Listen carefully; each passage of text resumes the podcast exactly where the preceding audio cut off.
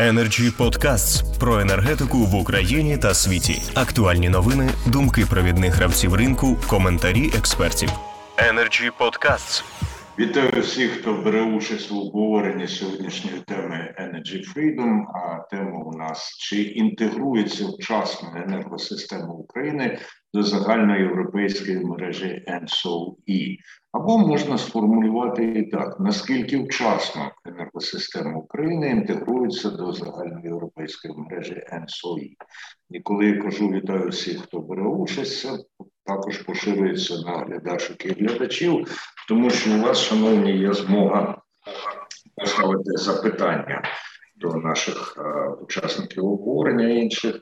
Ви можете це зробити в коментарях під трансляцією Energy Freedom на Ютубі, у Фейсбуку і на LinkedIn.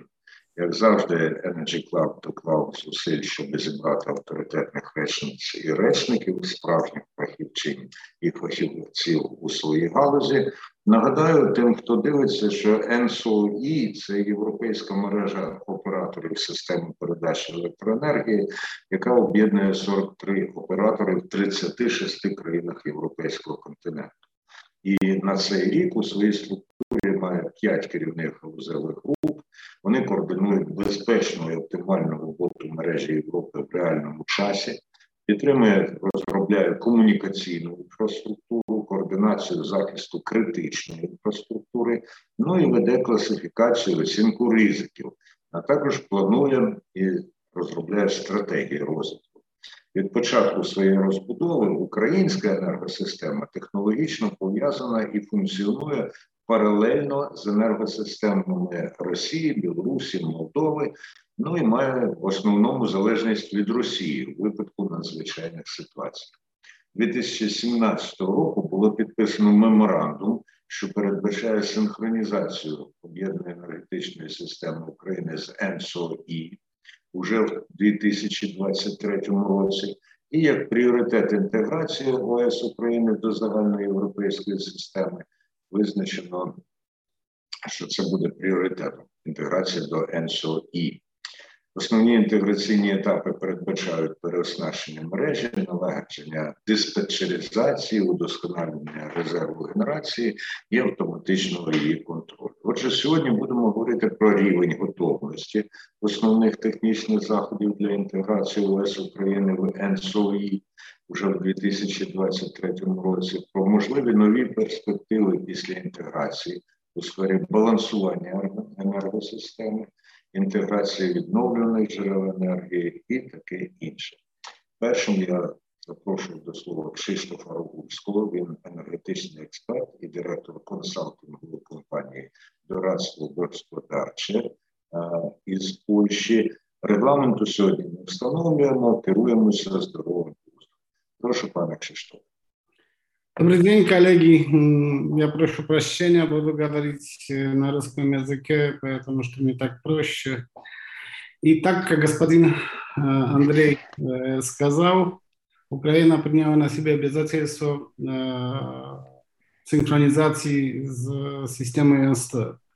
Но, может, я первоначально скажу в двух словах, как выглядит процедура синхронизации, а потом посмотрим, на каком этапе, что у нас тут к чему это может привести.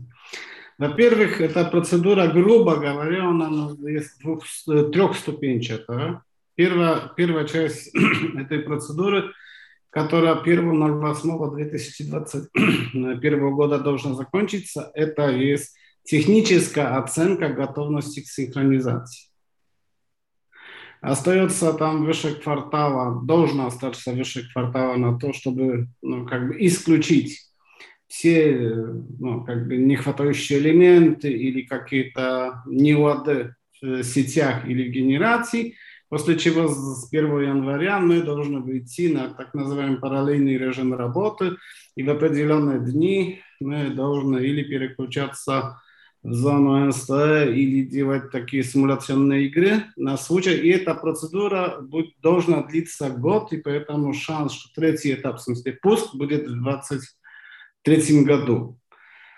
Э, у нас процедура параллельной работы происходило два года, потому что оказалось не так просто было просто исполнить все э, элементы, все требования по поводу безопасности, по поводу э, таких э, тестировочных игрок, игр, как блэкауты, которые делаются специально. В смысле, они не, не, не вживую, а просто как игра делается в системе, чтобы посмотреть, как диспетчеры этим справляются. На, у нас это заняло, это параллельная работа два года, пока нас допустили до синхронизации. Короче, ну давайте, поскольку мы в первом этапе, уже срок истек, потому что 1.08 должно быть подписаны, еще раз повторяю, должны быть подписаны уже отчеты по поводу э, синхронизации. Этот отчет состоит э, как бы с двух частей. Первую часть делает, э, делает НСТО по поводу технических готовностей работы системы и всех угроз, которые существуют в системе, Конечно, сам НСТ этого не делает. Он сделал тендер на это. Этот, этот тендер выиграла польская компания Яса Гданьск, которая поставила приборы учета и специальные регистраторы на границе, проверяя, что у нас происходит и что входит в систему в Европе. И это есть первая часть э, этого э, отчета. И там, конечно, мы измерим абсолютно технические параметры, есть определенные условия работы, при которых можно допустить систему подключения или не можно допустить систему подключения. Но э, вторую часть этого отчета и вообще готовность э, к синхронизации подписывает Energy Community, в смысле никакой там господин Копач, который кроме этой технической части, до конца на которой как бы, может, Energy Community само по себе не разбирается, за это отвечает НСТ, они проверяют три аспекта работы. Первый аспект работы – это насколько правовая база совпадает ну, с этими принципами работы Европы. Во-вторых, проверяет, насколько модель, которая использована на Украине, совпадает э, с системой. И третья составляющая модель, и третья составляющая – это насколько финансовые ресурсы, которые выступают э, на украинские рынки, могут повредить Европе или нет.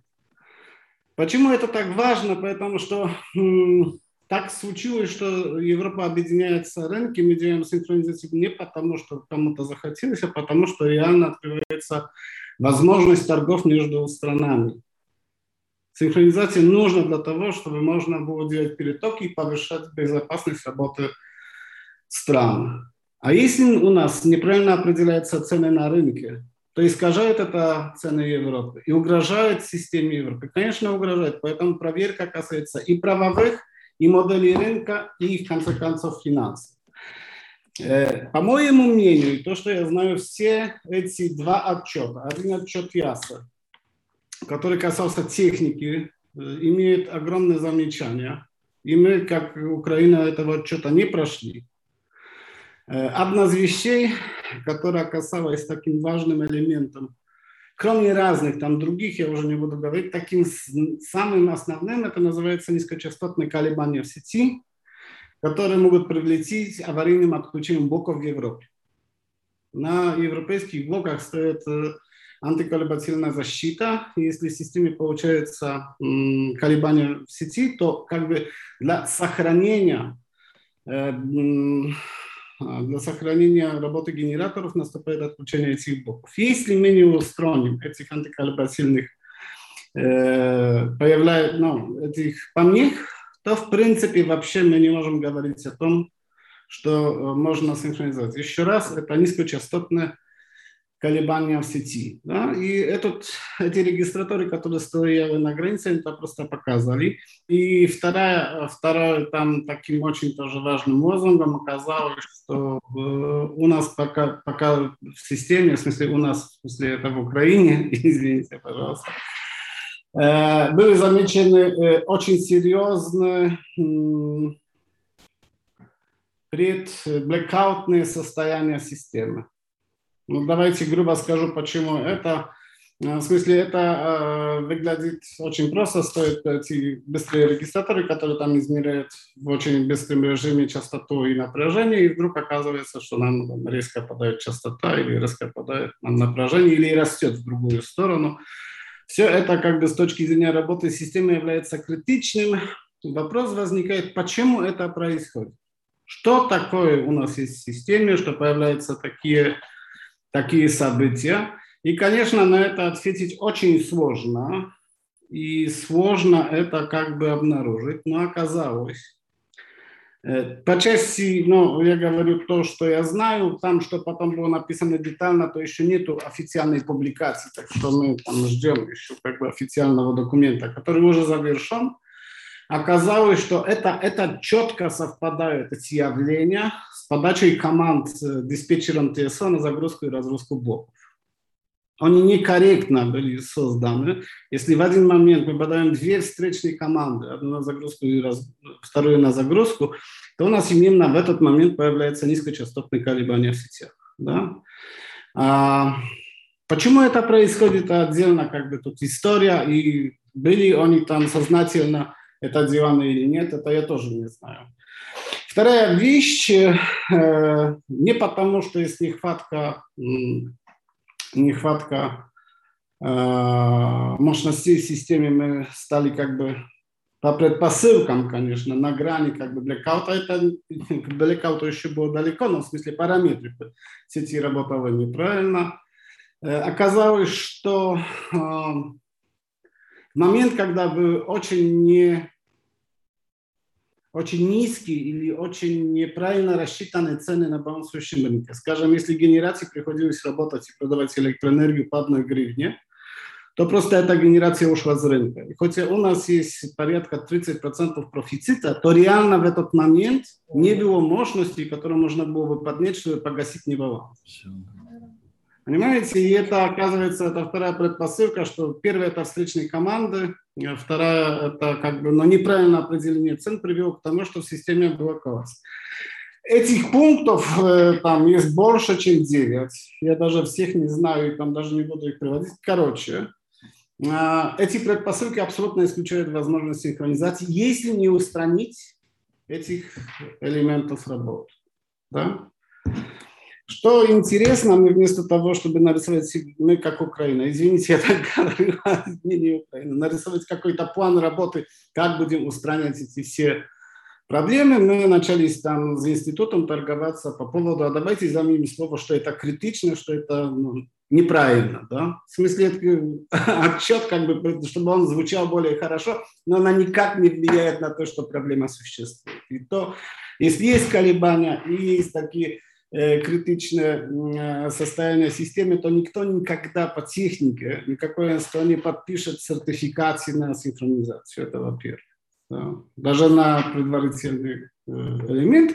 И, конечно, на это надо обратить внимание, чтобы это сделать. Вторая вещь это, – это часть отчета который непосредственно делает Energy Committee, ну, в смысле сотрудники Копач. Они тоже наняли компанию, не своими руками это делает, где это, идет анализ работы э, ну, всех подзаконных актов, закона и подзаконных актов, после чего модели рынка, после чего э, ценообразование, после чего финансы. Да? И этот отчет, к сожалению, тоже есть очень негативный. Вы, конечно, слышали это, что сам Копач уже говорил в Украине, что э, такой созданной модели, э, которая с точки зрения как бы самой работы системы может привести к тому, что э, Накоклэнерго будет банкротом, он никогда в жизни такого отчета не э, подпишет. Э, я хочу в двух словах, там этих проблем есть гораздо больше, но я в двух словах хочу сказать,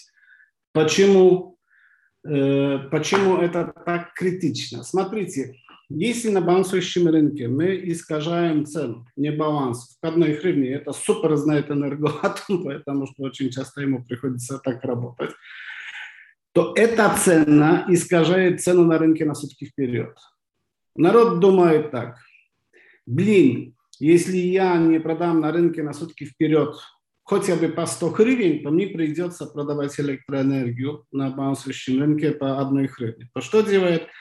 Ставит одну гривну и мечтает о том, ставит 100 гривен и мечтает о том, что стакан на рынке на сутки вперед закроется, например, на цене 800. Да, и тогда он будет ну, не в таких больших убытках. Но, как вы помните, бывают такие моменты, бывают такие моменты, что эта цена закрывается на уровне 400 гривен. Да? Это ничего общего с, как бы, с затратами на производство электроэнергии не имеет, но цена образовалась на рынке. И как вы думаете, если у вас цена на рынке образуется на уровне, грубо говоря, там 10 евро, да, а у нас 100, будет искажение, будет влияние на нашу цену?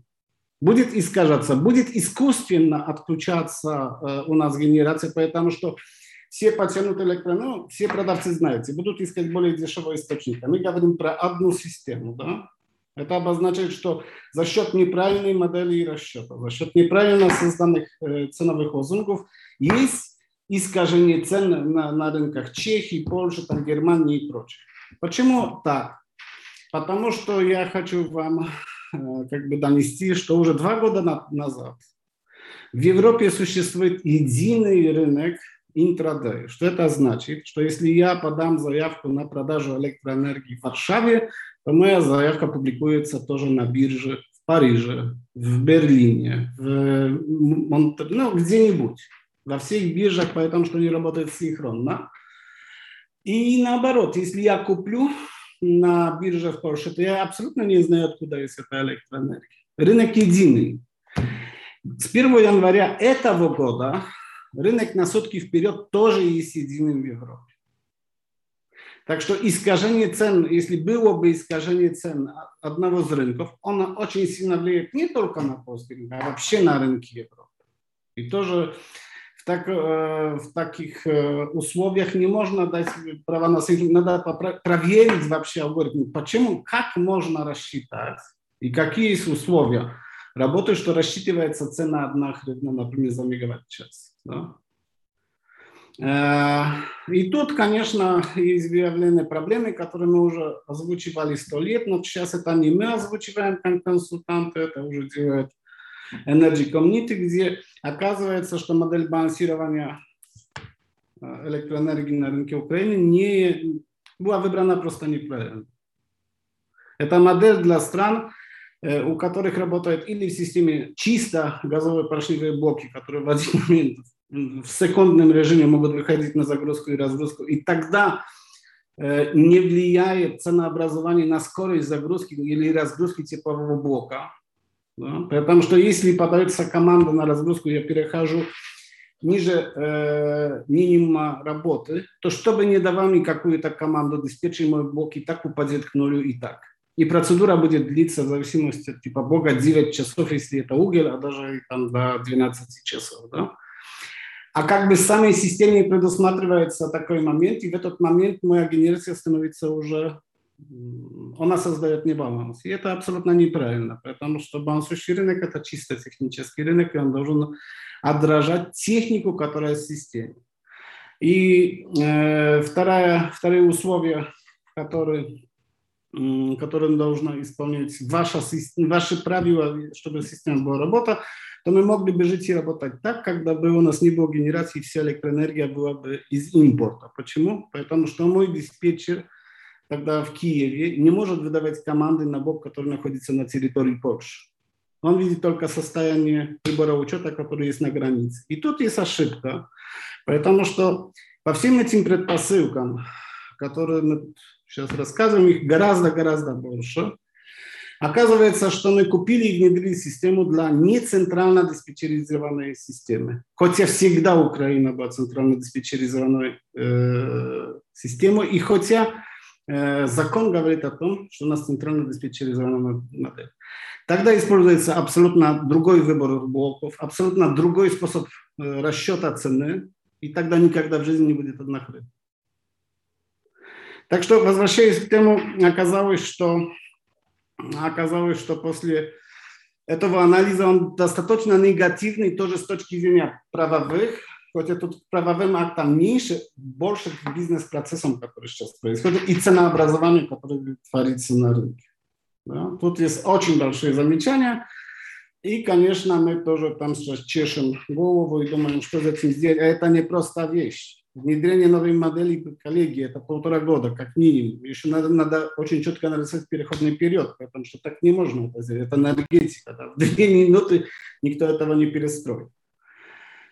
Э, так что, э, возвращаясь к нашей теме, ну, так, я так, такую знаю как бы историю, что она так выглядит. И картина является очень некрасивой. То, что меня смущает, вместо того, чтобы мы сели, подумали, нарисовали какую-то дорожную карту, чтобы этому войти, сейчас все спорят на почему. А давайте он не прав, он чего-то не понимает. Блин, человек не делает это как аудитор, делает сертификацию. Я получил уже отчет, и потом говорит, нет, он ошибается, то докажите. На словах можно говорить все, но на цифрах это никак не можно доказать. Понимаете? И тут есть огромная проблема. Никто не занимается тем, как выйти из этого тупика. А що значить от для того, щоб шукати разом виходи із тупика, хоча кажуть, що в українській мові такого слова нема, ми і збираємося. Ви продемонстрували чудову здатність розповідати історії. Ми ще обов'язково вам надамо слово. А зараз я передаю слово Ользі Буславець. Я только слово закончу. Да, Хорошо, да, только, только резюме. А тоже с моей точки зрения, как консультанта, что значит, если не произойдет э, синхронизация? Понимаете, синхронизация э, в рамках НСТ э, очень сильно связана с так называемым зеленым э, новым порядком в энергетике. Да? Зеленый новый порядок говорит о том, что у нас должна быть экологическая генерация, что мы до 1935 года максимум, а некоторые страны даже до 28 года должны отключить все э, угольные блоки. Но кроме этого, это прежде всего источник финансирования этой реконструкции. Понимаете? Выделяется 2,4 биллиона, это по-украински, мне кажется, триллиона евро на реконструкцию. Нет, биллион – миллиард. Что? Billions миллиард. Не, это э, миллиард миллиардов. Только Польша, только Польша получает на это из этого фонда 186 миллиардов евро. А что значит, если мы не в НСТ, то у нас нет доступа этим дешевым кредитам и этим, э, и этим источникам финансирования. Да? Наша генерация будет деревней Европы, понимаете? Потому что все побегут, будут внедрять новые технологии, будут потихоньку выходить из угольного состояния, а мы в нем остаемся. Конечно, это как бы по такому принципу, что мы защищаем своих, в смысле НСТ, стараюсь только как бы для стран, которые находятся в зоне НСТ. Оператором э, этого всего процесса, конечно, является Евросоюз. И последний уже такой элемент, понимаете, а может мы не хотим этому идти. Параллельно строится, чтобы вы знали, э, Путин э, месяц тому назад ратифицировал уже, в смысле, создал в жизнь документ, который говорит о создании единого рынка таможенного союза. И все страны к этому идут. Конечно, мы остаемся в этой зоне. Тогда я еще хочу сказать, модель балансирования должна быть другая. Эта модель в этом рынке является так называемой узловой, это не европейская модель. Так что, коллеги, потихоньку надо определяться. Э, а, конечно, это, может, я тут слишком много уже сказал, но так я, так, так я, такое есть мое мнение на, на эту тему. Спасибо. Сказали, сказали справді чимало, але зайвого не сказали нічого. Ваш досвід і ваше бачення для нас дуже дуже важливі. Отже, тепер слово має Ольга Буславець, котра в дуже відповідальний час виконувала обов'язки міністра енергетики України. І одразу до пані Ольги прошу врахувати у її промові запитання з Ютуба. Вам надійшло наскільки ймовірні віялові відключення світла в Україні? Це ясна річ, так би мовити, тло, на якому відбувається наше обговорення. Будь ласка, пані Ольга.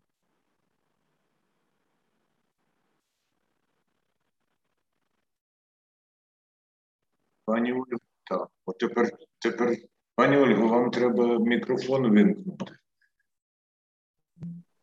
Мене чутно зараз? От тепер, от тепер чути, так. Я також рада вас чути і дякую за запрошення. Тема дійсно дуже важлива і цікава, тому що ну я е, і не тільки я думаю, вважаю, що на найближчі роки е, одним із трендів розвитку енергетики є саме синхронізація нашої енергосистеми до НСІ і подальша інтеграція ринків.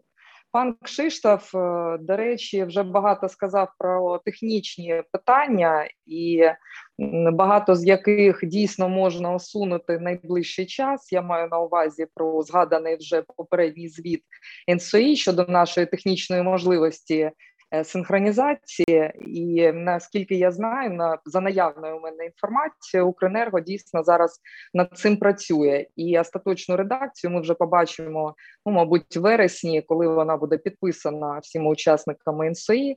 Але попередньо, наскільки я знаю, нічого такого технічно страшного нам не пишуть наші колеги європейські, тобто нам не потрібно буде там щось глобально побудувати, якісь е, підстанції або е, додаткові станції, або ще щось, е, що може якось відтермінувати нашу синхронізацію. Але я бачу інші ризики і. Ризики і ну такі виклики, які не дозволять, мабуть, нам вчасно зробити те, на що ми так розраховуємо з точки зору нашого приєднання до енергосистеми Європейського союзу. Ну, перше, це те, що нам потрібно буде забезпечити фізичну готовність е, бути від'єднаними від енергосистем Росії і Білорусі, пройти тестовий режим е, в автономному режимі і далі в синхронному режимі. Друга позиція це про те, що вже згадував Кшиштаф. Нам необхідно отримати сертифікацію нашого системного оператора Укренерго. Що для цих всіх е, основних моментів необхідно робити, і до чого потрібно бути готовим? Ну, по-перше, нас очікує осінньо-зимовий період, який е, непростий. Ми завжди енергетики дуже ретельно і завчасно, починаючи з кінця минулого опалювального періоду, починали готуватись до осінньо-зимового періоду. А в цей осінньо-зимовий період нагадую, ви про це напевно знаєте. Ми повинні пройти перший. Тестовий режим автономної роботи нашої енергосистеми, і в цьому моменті дуже важливо, щоб ми були самодостатні з точки зору покриття попиту на електричну енергію власною генерацією. Що для цього було потрібно зробити? Потрібно було дуже ретельно готуватись як ніколи, мабуть, до осінньо-зимового періоду.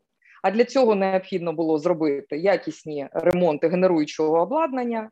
Необхідно було запастись відповідними запасами палива, вугілля і газу. На сьогодні що є? По вугіллю пишуть зараз всі. І дійсно це дуже загрозлива ситуація, що на сьогодні ми маємо на теплових електростанціях вугілля 740 тисяч тонн. Нагадаю, в минулому році, в цьому періоді, коли я очолювала міністерство, вугілля було в три рази більше 2,5 мільйони тонн. А в плані підготовки до осінньо-зимового періоду, ну майже через 8 тижнів, 9 тижнів, ми повинні мати 2 мільйони тонн. Ну щонайменше, для того, щоб якось е, ну так, от е, впевнено увійти в цей опалювальний сезон. Я навіть не хочу згадувати, яка ціна сьогодні газу. Газ сьогодні використовується для е, запуску блоків. Так званої підсвітки. В майбутньому, якщо ми хочемо забезпечити достатніми генеруючими потужностями, Ну, мабуть, це можливо буде зробити за рахунок підняття газомазутних блоків, які ми запускаємо найкритичніші моменти. Це і стосується до питання із Ютуба. Будуть у нас віялові відключення або ні. Я думаю, з тої інформації, яку я зараз надам, можна буде самому зробити певні висновки. Але газ у нас е, вкрай дорогий і неконкурентний на тому ринку, який ми на сьогодні маємо, навіть при останніх рішеннях підняття прайскепів по цінам, які були е, зроблені національною комісією. Рішення е, правильне, але дуже запізнило це рішення. І, звичайно, фінансового ресурсу у учасників ринку у генерації нашої для того, щоб забезпечити якісне якісну ремонтну кампанію, щоб наше обладнання було готове для несення максимальних навантажень, і накопичення вугілля. Звичайно, їх немає цих фінансових ресурсів. Крім того, ускладнюється ситуація, що наша вугільна галузь, на жаль, продовжує скорочувати власний видобуток. А тренди ринкові зовнішні показують ну рекордні ціни на вугілля. На по оцінкам, які я робила особисто і публікувала на своїй публічній сторінці, у нас на сьогодні має Центренерго, державна теплова компанія, теплогенеруюча компанія, е, мільйон тонн вугілля. Немає ресурсу в Україні. І сьогодні по якій ціні вони повинні купити це вугілля? Ну це більше трьох тисяч гривень. І, до речі, наші сьогодні державні підприємства продають це вугілля за 1650 гривень. Отже, у нас тут много, багато можна говорити про те, що відбувається, і щодо фінансового стану, до речі, останнє рішення про так званий товарно-фінансовий механізм загальносуспільних обов'язків, так званий ПСО, який прийнятий, також не веде до того, щоб ситуація з фінансовою нашою ситуацією учасників ринку ринку якось стабілізувалась. А без фінансової стабілізації не тільки про ремонти і накопичення палива не можна говорити, а ще і про сертифікацію Укренерго. А це ключовий е, такий також момент, якщо говорити в контексті подальшої синхронізації інтеграції в е, європейський ринок. Тому що ну ніхто не хоче, європейська система також не хоче хворих, яких там з проблемами брати себе в свою сім'ю. У них своїх проблем вистачає. Про що ще потрібно сказати в цьому контексті? Звичайно, е, без розвитку власної генерації високоманевреної, ми взагалі також е, нікому проблемні не потрібні. Мені взагалі не зрозуміло, чому при наявності підготовлених всіх документів відпрацьованих досі не прийнято урядом рішення щодо початку конкурсу на будівництво нової генеруючої потужності. Чому це не відбувається? Тому що ми розуміємо, що побудувати певну станцію, ну це мінімум два роки, якщо дуже швидко рухатись в цьому напрямку, і це також велика проблема для нашої енергосистеми, тому що якщо розраховувати на те, що ми, а у вас є таке запитання для сьогоднішньої дискусії, після технічної синхронізації з НСОІ підвищимо е, свою там балансову стабільність і зможемо забезпечити себе операційною безпекою, там і забезпечити взагалі під покращити національну безпеку в такому масштабному вимірі. Я хочу сказати, що ми повинні розуміти, що наші зовнішні зв'язки з НСУІ дуже слабкі, і це також питання для подальшого вирішення і ну таких собі стратегічних планів. На сьогодні ці зв'язки складають до двох тисяч мегаватт годин. Як ви розумієте, це небагато. І якщо навіть нам буде потрібна допомога при відключенні від Росії і Білорусі, Е, всі наші інтерконектори з НСОІ е, знаходяться на заході України. А щоб доставити Україна, у нас дуже велика енергосистема, також дуже велика, і розраховувати, що електрична енергія з НСОІ нас якось е, там спасе в певних ситуаціях, також не неправильно на це розраховувати. Тим паче, що у нас є по центру України певні вузькі місця, ну, наприклад, захід Вінниця. Тобто, ми повинні розуміти, що так цей ресурс обмежений, і ми, як країна, яка повинна розраховувати на себе, повинна рухатись в напрямку забезпечення своєї самодостатності.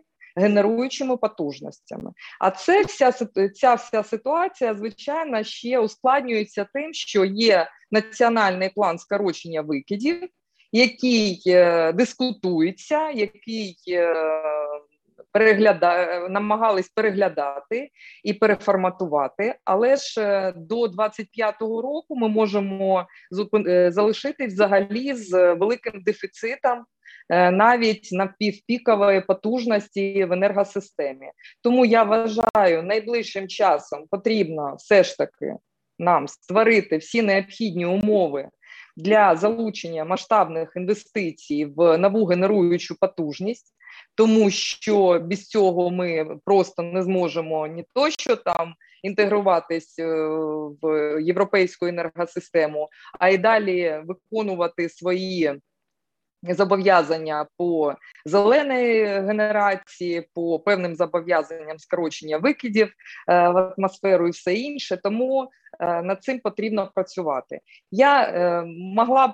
Ще багато чого розповідати, але б я хотіла б, щоб у нас була все ж таки дискусія і були запитання і відповіді. Можливо, вже є в чаті певні запитання. Задоволенням на це відповім. Будь ласка. Досі немає, пані Ольго. Є лише коментар з Ютуба людини, яка підписалася ЄСГС. Пане Кшиштофе, дякую за справжню правдиву оцінку нашого ринку.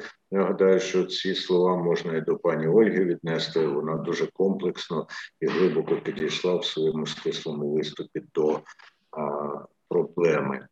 А тепер у, у нас наче... пане Андрію, якщо да, можна да. ще, я я дякую за коментар, який ви озвучили, і ще хочу сказати, які у нас все ж таки переваги, і чому я саме вважаю, що це тренд. Е, синхронізація, інтеграція з НСОІ е, це тренд для нас для розвитку, тому що е, дійсно хворих нас в Європі не чекають. І якщо ми прагнемо туди йти, ми повинні свідомо е, розробляти правильні рішення, стратегічне своє бачення, в яку точку ми йдемо, і це нас повинно примусити, якщо хочете. До того, щоб ми все ж таки повернулись до ринкових механізмів і дійсно е, повернулись до хрестиматійних е, таких вимог до ринку, і щоб ми уникали максимально цього ручного управління, яке е, спотворює і ринок, і цінові сигнали, і як е, для наших внутрішніх споживачів, так і для інвесторів, яких ми на сьогодні, на жаль, не бачимо. Ні в нової генерації, ні в чомусь іншому. Тому я, от саме з цієї позиції, вважаю, що це правильний напрямок, і саме це нам допоможе прийти до цивілізованих європейських правил роботи ринку. Я дуже дякую. Дякую, пані Ольго. Ви підтвердили, що у вас комплексний підхід, не лише критика, а й пропозиції для правильної роботи. Тепер слово має Ярослав Кубінець, який 15 е, років очолював оператора системи передачі електроенергії у Словаччині СЕПС. Прошу, пане Ярославе. Спасибо большое. У меня русский язык не так хороший, потому что более чем пять лет я не говорил. Последний раз я был на проекте у вашего регулятора национального. И я бы хотел поблагодарить Криштофу, потому что он прекрасно резюмировал все, я думаю, потому что там мы можем видеть три мира.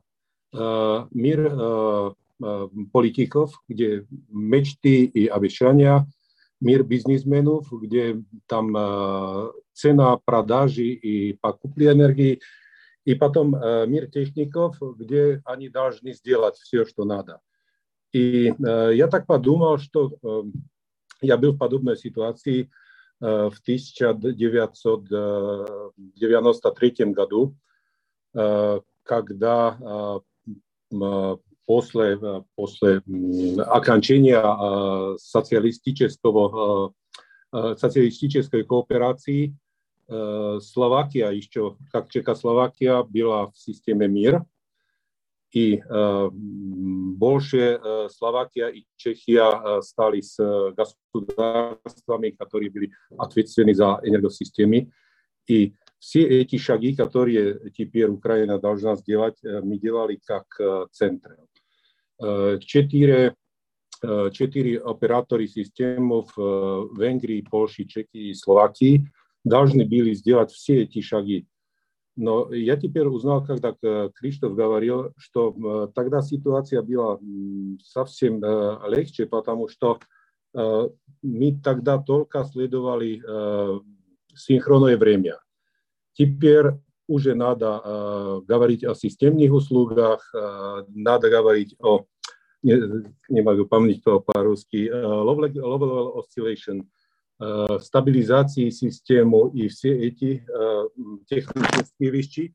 И больше надо еще э, говорить тоже о том, что, что здесь э, балансирующий рынок. И э, так, как говорил Криштоф, э, я, я видел, э, что если там есть э, какой-то лимит э, со стороны регулятора, очень сложно будет для системного оператора делать регуляцию в системе.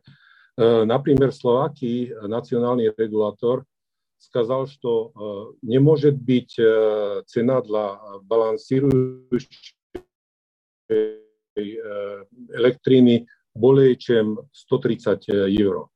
Но когда в Германии цена тысяч евро или, или более чем тысяч, все эти компании, которые, у которых есть какая-то генерация, они экспортируют это, это электричество. То значит, там нет, не хватит электрики для балансирования.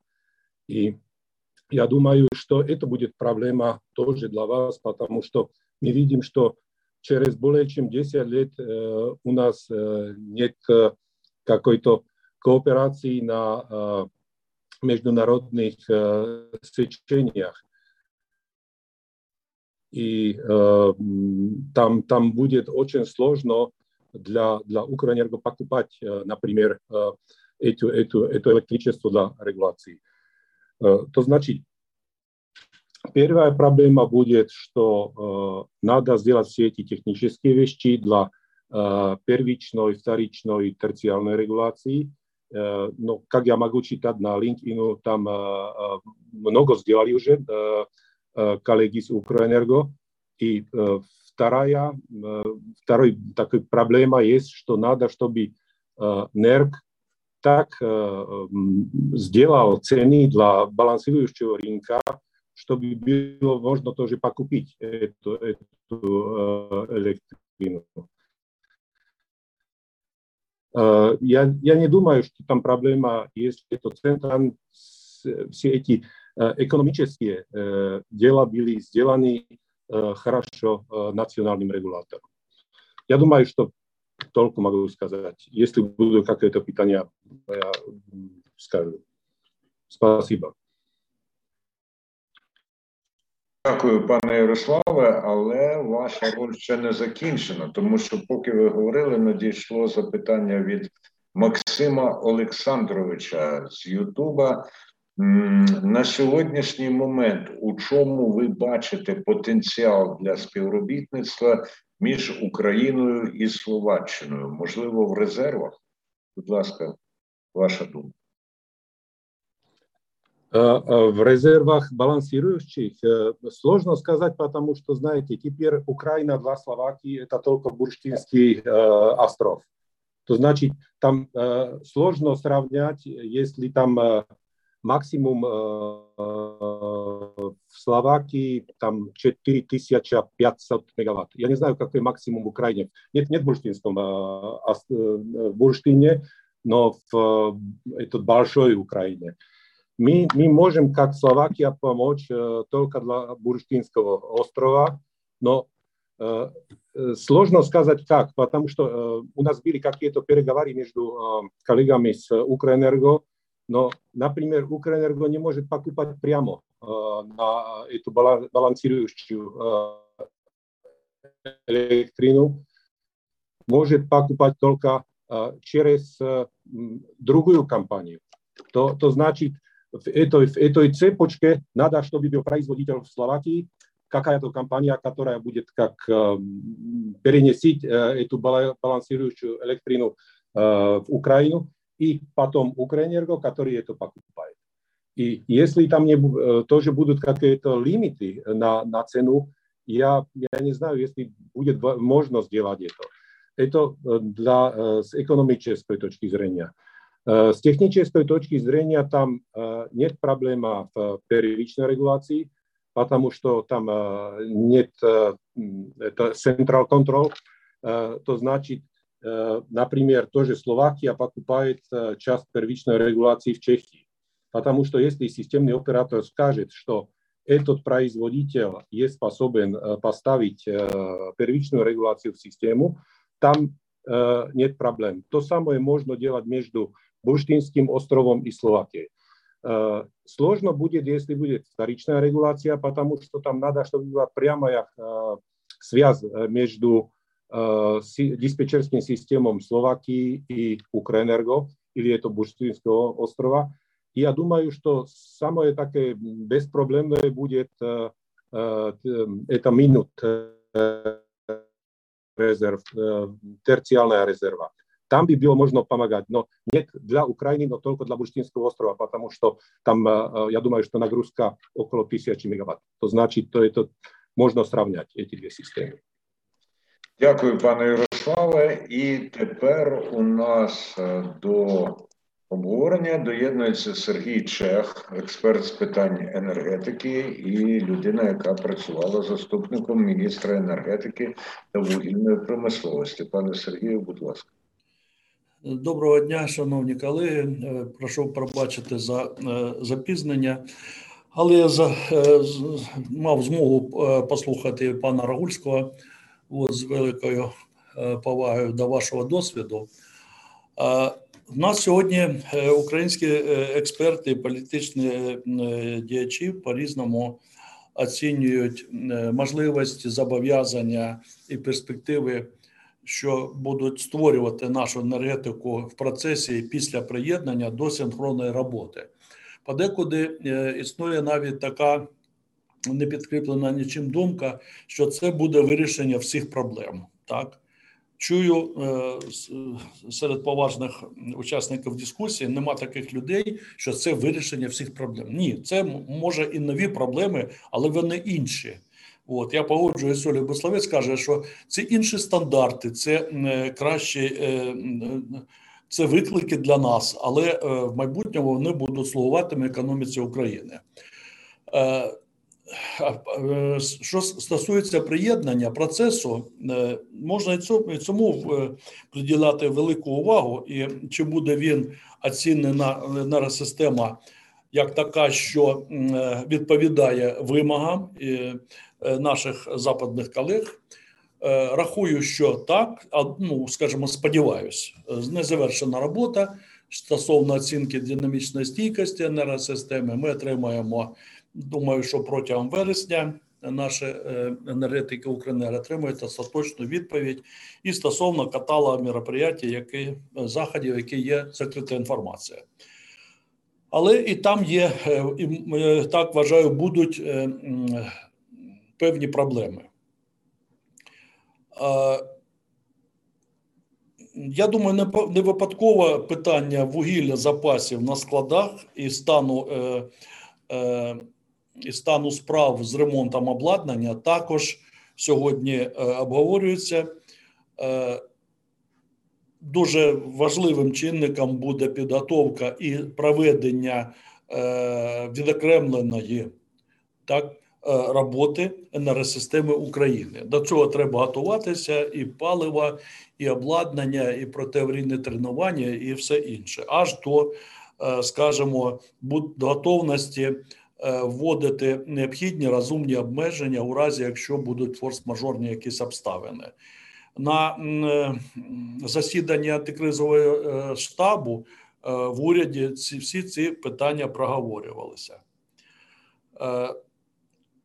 Деякі сказати би, якби питали поради, дав би поради. Я думаю, що нам уже варто приходити не до цифр, які б мали ми запаси вугілля на складах. Ми в будь-якому випадку ми не досягнемо цих величин. Треба вже розбиратися з тим, які в нас є договори, так як вони виконуються, акцептовані чи ні, чи ні, з ким, за якими джерелами, тому що має значення і кошти, які генеруючі компанії мають вкласти в це вугілля, і в тому числі і джерела, маршрути постачання. Хочу сказати, що наші морські перевезення не забезпечують більше як 4 мільйони тонн постачання вугілля через термінали Чорного моря, Южний і Тіс. Це з аритмічної круло протягом року непреривної роботи. Тому е, треба розбиратися, що ми можемо закупити. Друге питання по паливу. Е, я повернусь до синхронної роботи трохи часу. У разі, якщо е, е, уряд розглядає комплексну проблему і має впливати і залученням дешевих ресурсів. Кредитних допомагати чи прямою допомогою, і так далі. По-перше, я би допомагав е, вітчизняним шахтарям незалежно від форм власності, заряджати нові лави, обладнання і так далі, тобто, щоб можна було працювати, що називається з колес. Так? Не про запаси вже мова. З такими цінами за наявності законодавства, яке дозволяє державну підтримку надавати шахтарям, треба це робити тим, хто потребує і хто може е, відповісти обсягами постачання вугілля. Це перше. Друге питання. У разі, якщо е, е, якісь заходи з, стосовно ціни і обсягів газу можуть вплинути, то я би зосередився на тому, щоб газом були забезпечені населення домогосподарства, щоб вони не використовували електричну енергію так, замість теплової, тому що вони е, за відсутністю газа або за відсутністю грошей, яких будуть відключати теплові системи. Ми в енероклубі чули вже мерів е, міст, да, які не впевнені, що вистачить грошей. Так, от е, це худший сценарій, яким може ситуація розвинутися щоб електрична енергія не використовувалася на опалення, тому що, по-перше, будуть перевантажувати мережі, зросте аварійність, вимушені будемо в деяких випадках застосовувати обмеження і в кінці кінців не розрахуються. І що стосується газу як е, е, палива для виробництва електричної енергії. То я думаю, що не теплові блочні генерації мають спалювати газ, а теплові теплоелектроцентралі. По перше, перш за все, Київські і е, Харківська ТЕЦ-5, тому що це найкращий спосіб використовувати паливо, це найменші питомі витрати. Але е, що стосується е, повер, ну, повернуся до е, е, євроінтеграції, так, це напрямок е, синхронізація. Е, не випадково сьогодні розглядають питання і наші європейські колеги, що інтеграція ринків вона е, відбудеться е, або буде прагнення інтегрувати ринки. Це вже питання бізнесу е, одразу за після того, як синхронно приєднається енергосистема України. І тому це не тільки можливості для нас, але й виклики. виклики. Можливості це для споживачів. Ми будемо кращі стандарти постачання правил і все, е, всього іншого, але це виклик для вітчизняного виробника електричної енергії, і ми маємо бути свідомими.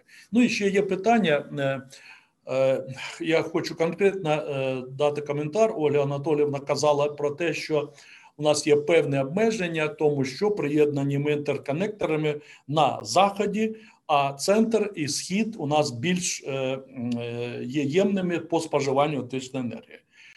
Конкретно е, в нас до будівництва 750 лінії е, Ровенська Київська так були е, проблеми обмеження Хмельницької і Ровенської атомної станції в певних періодах, і не мож, не могли весь рік працювати ці енергоблоки навіть за раціональної паливної кампанії. У разі якщо теплові генерації наших західних партнерів будуть в конкурентній боротьбі Е, перемагати е, східних виробників нашої держави, скажімо, Змієвська, ТЕЦ, Курахівська, Вуглегірська, то фізична електрична енергія має прийти з заходу до сходу України. Так?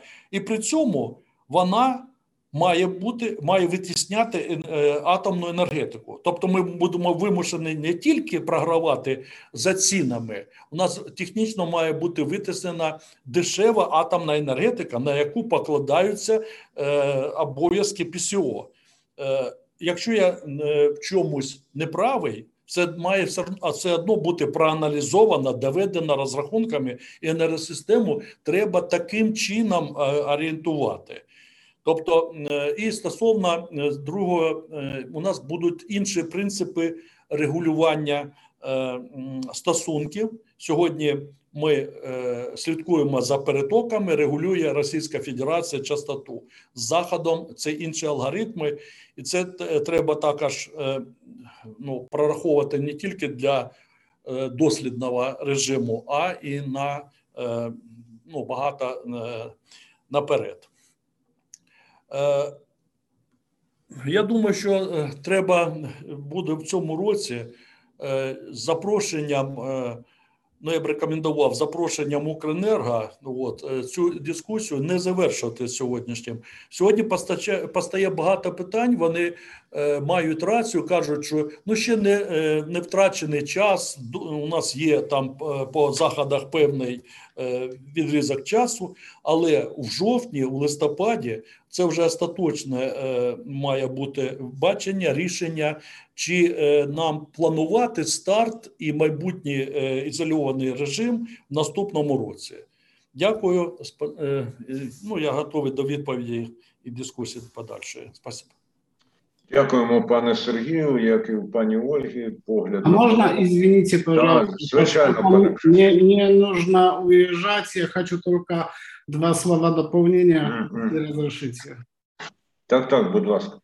Смотрите, я абсолютно согласен с госпожой э, министр э, по поводу того, что у нас есть все технические ресурсы, чтобы полностью выполнить э, требования НСТ. Вопрос есть в чем-то другом, а мы правильно ними пользуемся. Потому что если у нас есть даже избыток мощности, мы абсолютно могли бы обеспечить все условия, то за счет того, что образуется неправильная цена на балансующем рынке, наша генерация полностью стоит, например. Я еще раз повторяю, не можно рассматривать, например, балансующего рынка в отрыве от рынка на сутки вперед и в разрыве с рынком двусторонних договоров, потому что искажение цен, которые выступают на первом рынке, основном балансующем, искажает все остальные цены. И это есть и вопрос, и ответ на по поводу, почему нет угля, Поэтому что это не экономно. А если нет угля и станции стоят, то нет у нас э, технической возможности балансирования. Не можно холодным боком э, делать балансировку. Это просто. У нас идет абсолютно неправильный ценовой лозунг, э, поскольку была неправильно выбрана модель балансирования.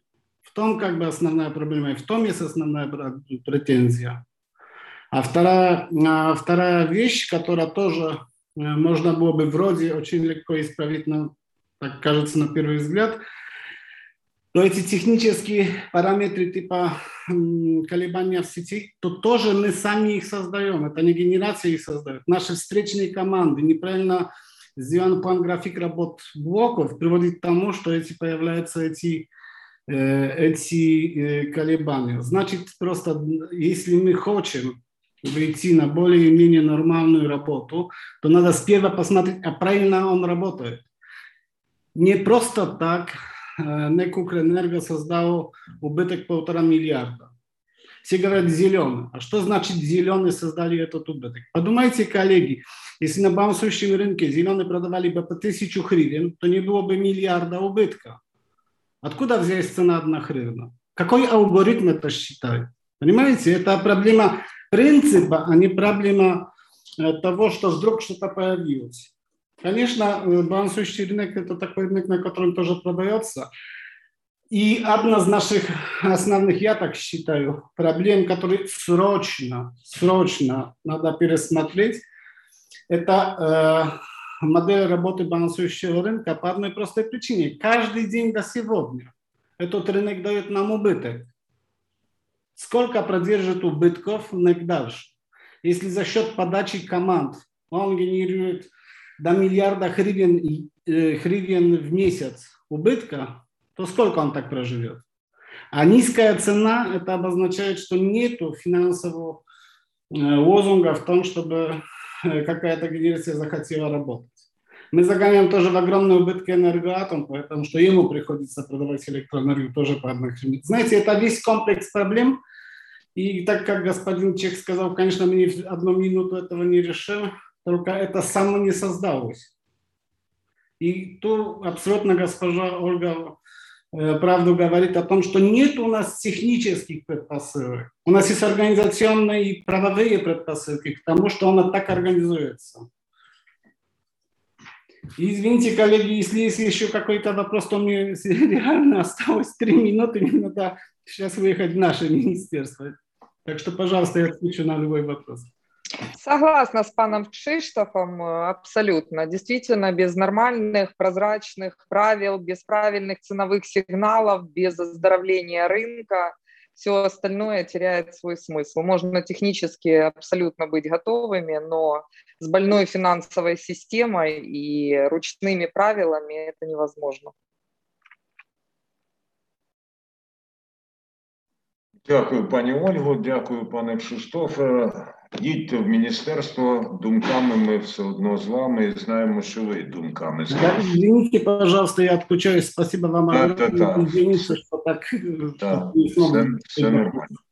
Так, і тепер у нас е, Юрій Бондаренко, віце-президент Національного комітету Міжнародної ради з великих електроенергетичних систем Сігре Україна і генеральний директор товариства НТК «НПАС Електро». Будь ласка, пане Юрію. Дякую.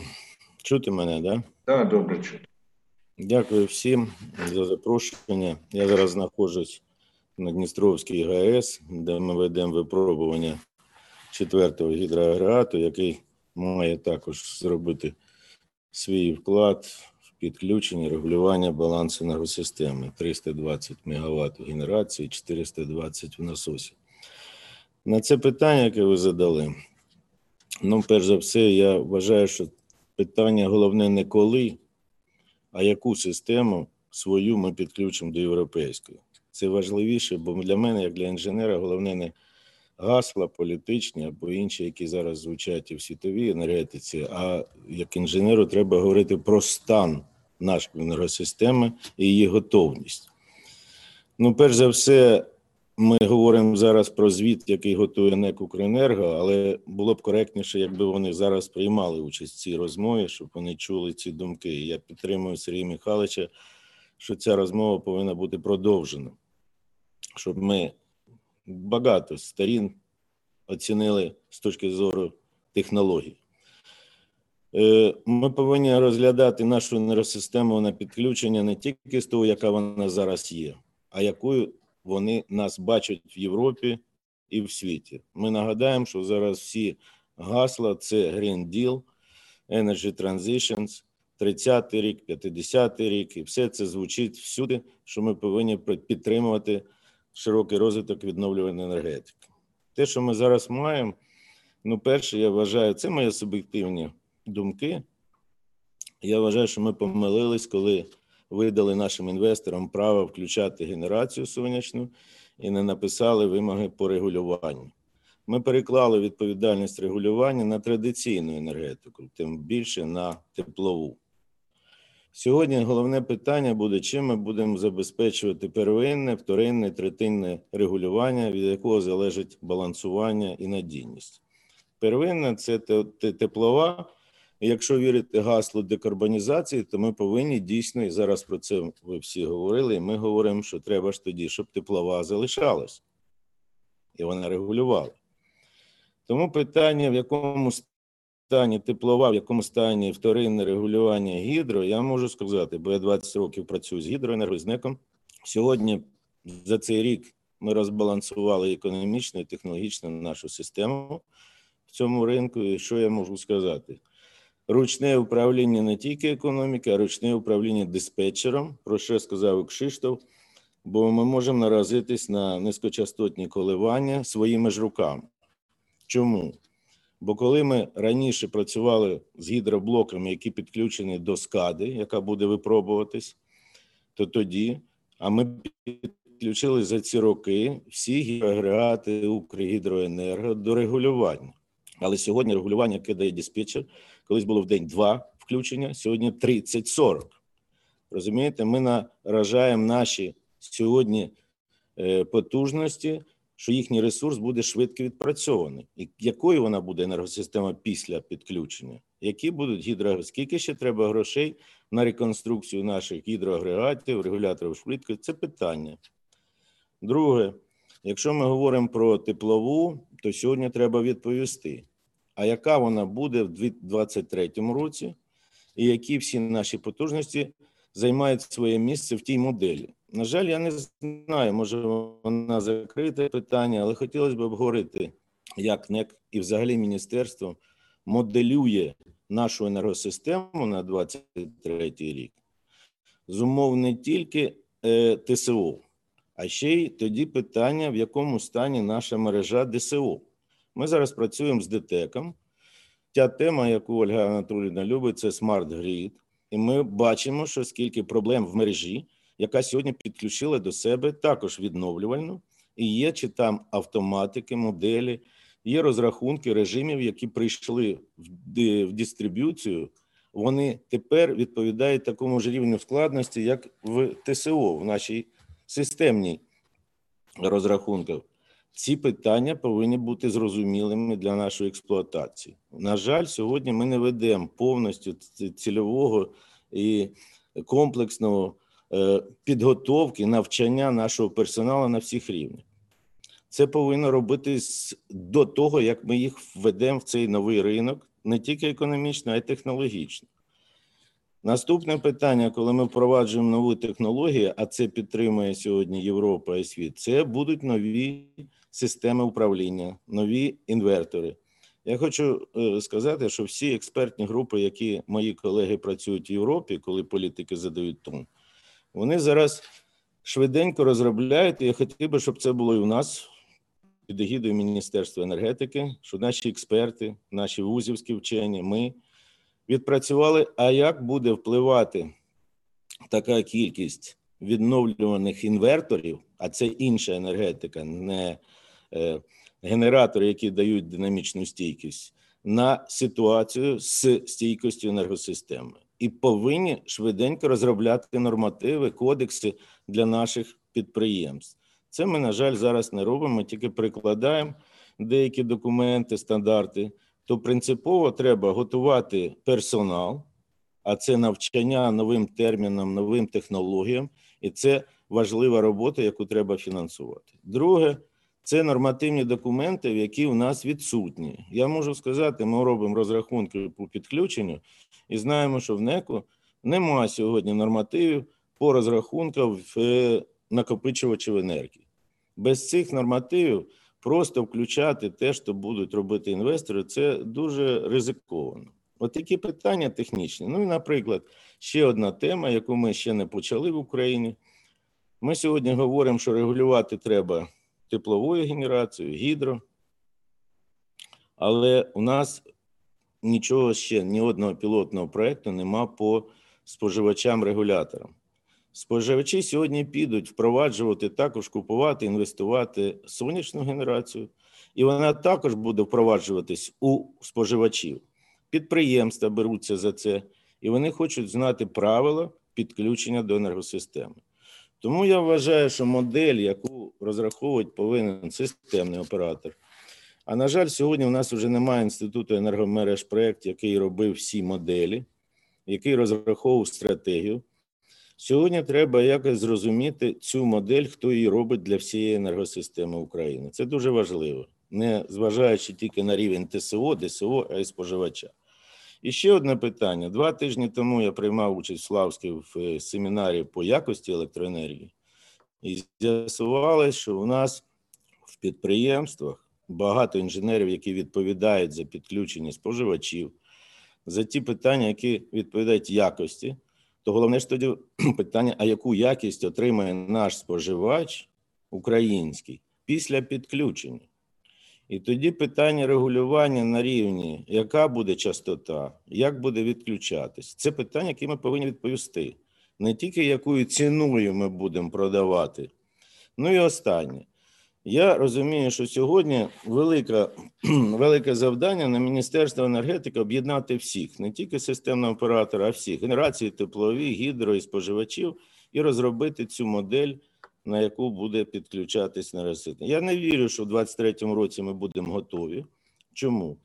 Бо зараз, коли ми впроваджуємо генерацію, про яку сказала Анатольовна, що треба маневрова, і всі чомусь говорять про накопичувачі батарей, вибачте, тільки 1 МВт ДТЕК включив.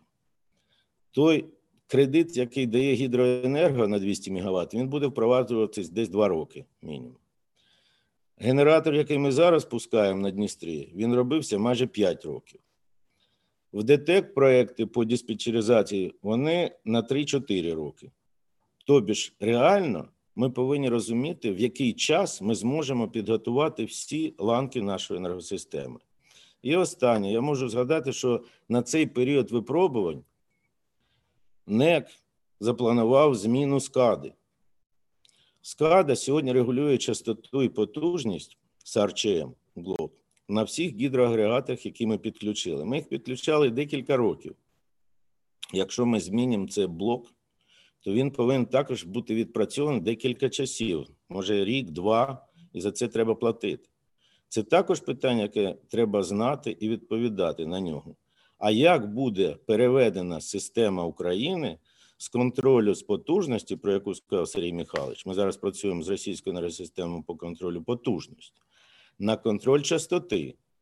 І це буде питання. Його треба налаштувати, зробити, підготуватись. Це можливо, якщо всі ми будемо розуміти, а де ж фінансування? Бо Європа виділяє мільярди, як ви там говорили, чи трильйони, чи мільярди, чи більйони. А ми ще не бачимо фінансування нашого, бо воно все лягає на плечі споживача. Тому я вважаю, що завдання зрозумілі, але координацію чекаємо від міністерства, від прозорої розмови з НЕК «Укренерго», приєднання для цієї розмови генерації теплової і гідро, і всі разом ми тоді відповімо, а в якому стані 23-й можливо чи неможливо. Я вважаю, що ми поки ще не готові, і треба розробити всю дорожню карту як підготуватись до цього важливого питання. Ну і останнє. Ми проводили випробування всіх генераторів в Литві, наша компанія, і ми бачимо, як вони готуються до цього включення. Їх плани до 25-го року підготувати всі генератори е, Кровонівської ГАЕС, побудувати більш з більшим діапазоном потужності. Воно закладено але це тільки 25-й рік.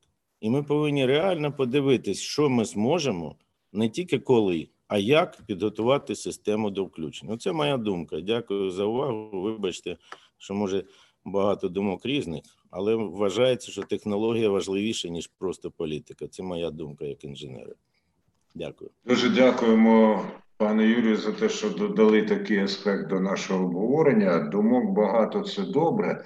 І, до речі, я зауважив, що ви тричі сказали і останнє. Це означає, що останнього насправді нема. А є дуже дуже важливе, яке виходить на перше. Перед тим як надати слово учасниці і учасникам для заключних слів, тут у нас надійшло ще надійшов коментар від тих самих ЄСГС у Ютубі. Можливо, хтось захоче висловитись, хоча частково про цю тему вже говорили. От пишуть: проблема у балансуючому ринку повністю згодні, бездонна дірка, яка створює борги. Можливо, хтось хоче прокоментувати. Немає. Отже, очевидно, погоджуємося із цим. Ну що ж, тепер тоді у нас є час для того, щоб виголосити прикінцеві зауваження. Я прошу пані Ольгу Бусловець почати.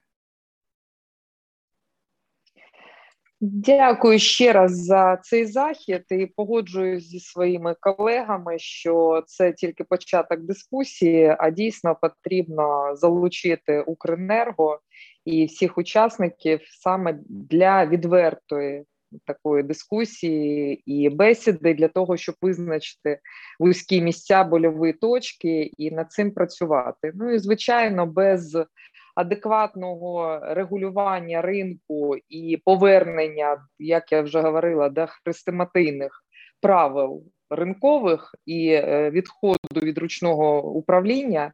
Е, і уходу від спотворення цінових індикаторів, яких у нас взагалі на жаль немає, ми не зможемо рухатись далі і оздоровлювати свою галузь і розвиватись далі.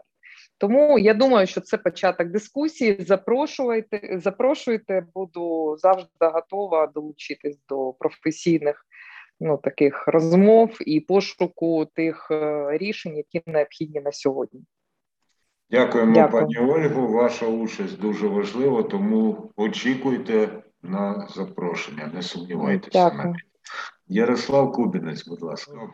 Я, я, я техник, кто должен сказать, что господин Бондаренко очень красиво все сказал. Я думаю, что там законы физики невозможно изменить ни, ни в Брюсселе, ни нигде.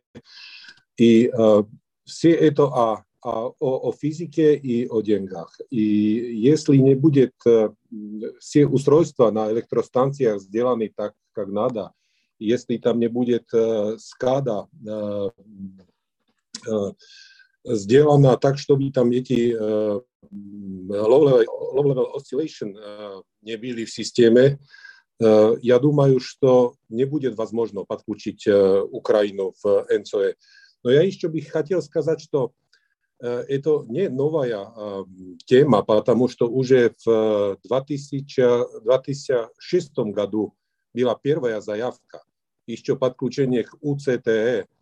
Но и должно было спроситься, что было сделано в этом. Потому что теперь, как я слушал Криштофа и как я э, слышал господина Бондаренко, э, еще надо сделать много работы э, по, по этим техническим э, э, заданиям. Но и я, я думаю, что все будет э, сделано, и, и мы будем в одной системе. все. Спасибо. Дякую, пане Ярославе. Ну і слово для четвертого останнього має Юрій Бондаренко. Будь ласка, пане Юрій. Остаточний підсумок нашого сьогоднішнього поговору. А Сергій Михайлович. А я бачу, що він начебто відімкнувся від нас. Ну тоді я не буду казати, що останнє. Я дуже хвилюю за те, якою системою ми будемо жити керувати. Я підкреслюю, що система до підключення Європи це не тільки рішення системного оператора і міністерства. Це перш за все роль споживача, який отримає від цієї паралельної роботи або проблеми, як ми зараз маємо в цьому ринку, або вони розуміють, що це підключення дає нам можливість стабільної, більш якісної е, електроенергії. Сьогодні ми говоримо про цифрову якість електроенергії. Нам багато чого треба зробити, щоб вони всі споживачі знали, як і будуть їх обраховувати, скільки, кому, і як. І це великі технологічні завдання. Їх треба спланувати. І хотілося б, щоб це було почути. Бо не хотілося б, щоб нашу стратегію, бо я це не іронія, не критика. Але коли я почув прочитав, що міністерство підписало з КПМЖ Великобританії, що нам напишуть стратегію до 2050 року, то мене це здивувало трошки. Бо нашу стратегію ми повинні написати, знаючи всі похідні дані нашої енергетики. А вона дійсно, як Ольга трошки хвора. Хоча ми ще живемо на запасі тої надійності, яку ми отримали від нашої. Тому я хочу, щоб тут не пострадав споживач, щоб ми зрозуміли, що це не тільки рівень ТСО, що це всі рівні повинні змодельовані для цього підключення. Ну а потенціал у нас є. Ми готові це йти цим шляхом. Ну, треба підтримка. Дякую. Дякую, пане Юрію. Дякую всім учасницям і учасникам обговорення, в тому числі тим, хто надсилав запитання, дивлячись нашу трансляцію на Ютубі, в LinkedIn і у Фейсбуку. І нагадую, що Energy Club постійно проводить наради, конференції, зустрічі провідних фахівчинів фахівців у галузі. Отож, стежте за повідомленнями на сайті iClub.energy. Незабаром там буде оголошено, про що будемо говорити у наступному випуску Energy Freedom. Всім дякую, на все добре. Energy Club. пряма комунікація енергії.